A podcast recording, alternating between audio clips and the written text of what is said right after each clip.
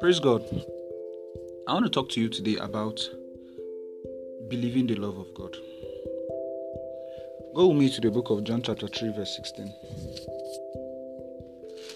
John 3 16. Popular Christian anthem. For God so loved the world that he gave his only begotten Son, that whosoever believeth in him should not perish but have everlasting life.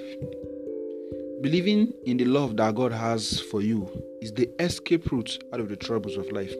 You see, this world that we live in will always have turmoils, will always have troubles to throw at us, to want us to question God's love for us. But we must resolve in our hearts to tenaciously hold on to the love of God. You see, whenever the subject of God's love is brought up, people just think it's the elementary subject of God's love is for the babies in Christ but you know, the scripture says that for your faith to work, your faith has to work through love. You know, so so the only way you'll be able to exercise your faith in God is by believing that God loves you. Praise God. So the love of God, so the subject of God's love is not it's not just an elementary subject. It's, it's, it's a subject for everybody. Amen. The, whether whether old, whether young, listen, the Bible said that whosoever believeth in him. That means who, the, the whosoever is it's not just for the elementary people, it's not just for the mature Christians, it's not just for the old, it's for everybody. It, it is the ones who believe that God loves them that will not perish but have everlasting life. So, who, who doesn't want to perish? Is, is it just the elementary babies in Christ who doesn't want to perish? Everybody. So, the subject of God's love is for everybody. You have to believe that God loves you. And so the message of God's love is for everybody and for every time. Hallelujah. You know, there are, there are times in my life where I've locked myself up and just kept saying to myself, God loves me. You know, I just kept, you know, I just kept saying that part. I believe that God loves me. Therefore, I will not perish. In fact, say it after me. Say, I believe the love that God has for me. Therefore, I refuse to perish. The only way you will not perish is that you believe that God loves you. Amen. You know, but how exactly did God go about loving us? Let me show you. Go with me to the book of First John chapter 4. First John chapter 4. From verse 9 and 10. The Bible said, In this was manifested the love of God towards us, because that God sent his only begotten Son into the world, that we might live through him. Verse 10. Hearing is love not that we loved God, but that He loved us and sent His Son to be the propitiation for our sins. Praise God. The Bible has given us the address of God's love. For God so loved you that He sent His only begotten Son. Listen, Jesus is the proof of God's love to us. The only proof you and I have in this world that God loves us is that He sent Jesus to die for us that he sent Jesus to be the propitiation for our sins. Jesus is the manifestation of God's love to humanity. Oh, hallelujah. I believe that. Listen, when Jesus came to this world, when he died on that cross, it wasn't because he sinned, it was because he took your place. That is love. Hallelujah. Since the fall of Adam, man, man was cut short from, from God. Man fell from the glory of God man lost his peace, his glory. Man fell short of the glory of God. But Jesus took took upon that took upon himself the, the our place. Jesus took our sins. Jesus, you know, the horror of death came upon Jesus, all to prove that he loves us. See, listen, all that Jesus did in his earth work was to prove that he loves us. You know, listen, this is so important for you to, to understand that the only proof that God loves you is that He sent Jesus to be the propitiation for our sins, is that He sent Jesus to die for you.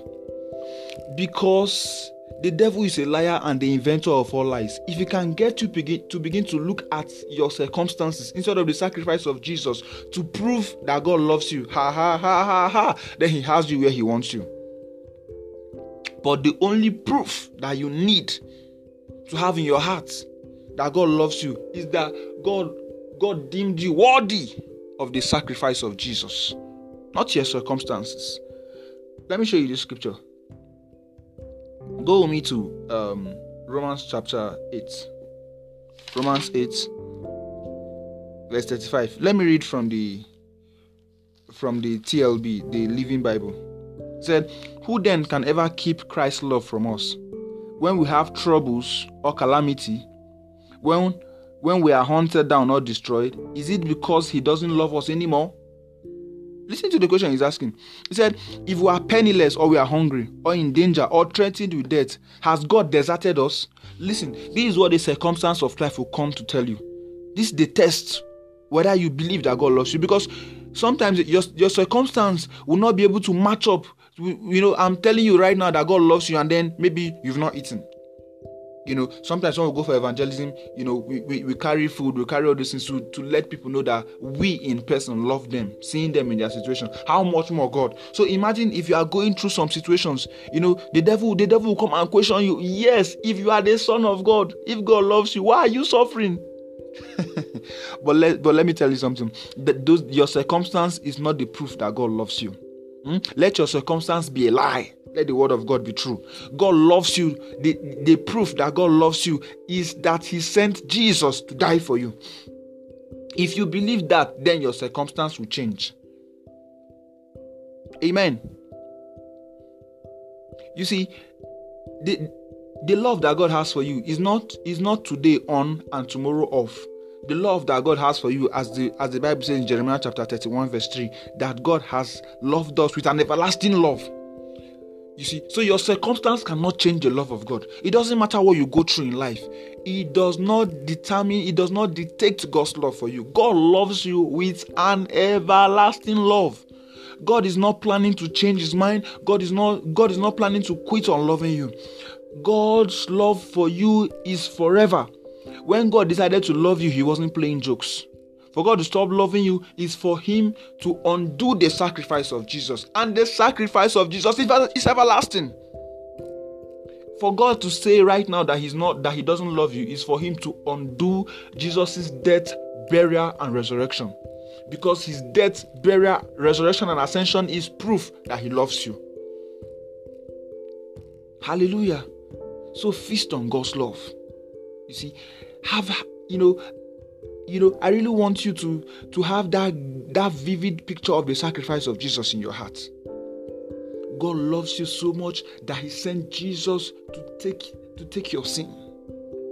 What more can you know in, in that Romans chapter 8, verse 32 that we just read, Romans chapter 8, verse 35 that read, in the verse 32 of it, Romans 8, 32, he said, He that spared not his own son, but deliver him up for us all. How shall he not with him, that's with Jesus, also freely give us all things? Listen, if you have Jesus, you have all things. When God sent Jesus to die upon that cross, you know, there is nothing else that God cannot do for you. So you have to believe, see yourself worthy, see that Jesus came for you, see that Jesus came to die for you. If you can see that, then you can have all things. That is why the scripture said, For God so loved the world that he gave his only begotten Son, that whosoever believes, what do you need to believe? You need to believe that God loves you so much that he sent Jesus to die for you. If you can see God sending Jesus to die for you, then you can see, then you can see, then you can see God sending all things for you then you can see God answering your prayers. Then you can see God giving you that job. Then you can see God bringing that spouse to you.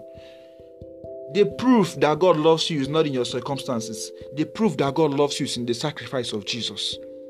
Put your eyes on the sacrifice of Jesus. Put your hope in the sacrifice of Jesus. Let your faith be anchored in the sacrifice of Jesus and not in your circumstances. Because for your faith to work, you have to you you you you know your heart has to be in the right place. Faith is of the heart. And your heart has to be established in the sacrifice of Jesus. God loves you so much that he sent Jesus to be the propitiation for your for our sins. That means that means you are worthy of Jesus. Ah, let me say it again. You are worthy of Jesus. Your worth is not in your circumstance. Your worth is in the price that was paid for you. And the price that was paid for you is the sacrifice of Jesus. Hallelujah. Let the love of God soak deep down into the recess of your mind. Put it in your song, you know, and let it motivate your actions. Let it be in your conversation. Feast on God's love for you so much that you that it that it begins to cause you to dance without music.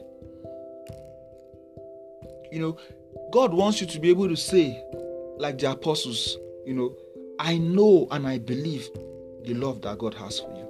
Do you know? Have you believed the love that God has for you? Do you believe that God loves you so much that even right now, if it means Him sending Jesus again to die for you, He will send Him? But no, the sacrifice of Jesus is eternal. So Jesus will not come again. Listen, when you know and you believe that, that God loves you, hope will rise in your hearts. Hope will rise in your hearts. That's all you need for your faith to work. That Jesus loves you. That God loves you so much that He sent His only begotten Son to die for you.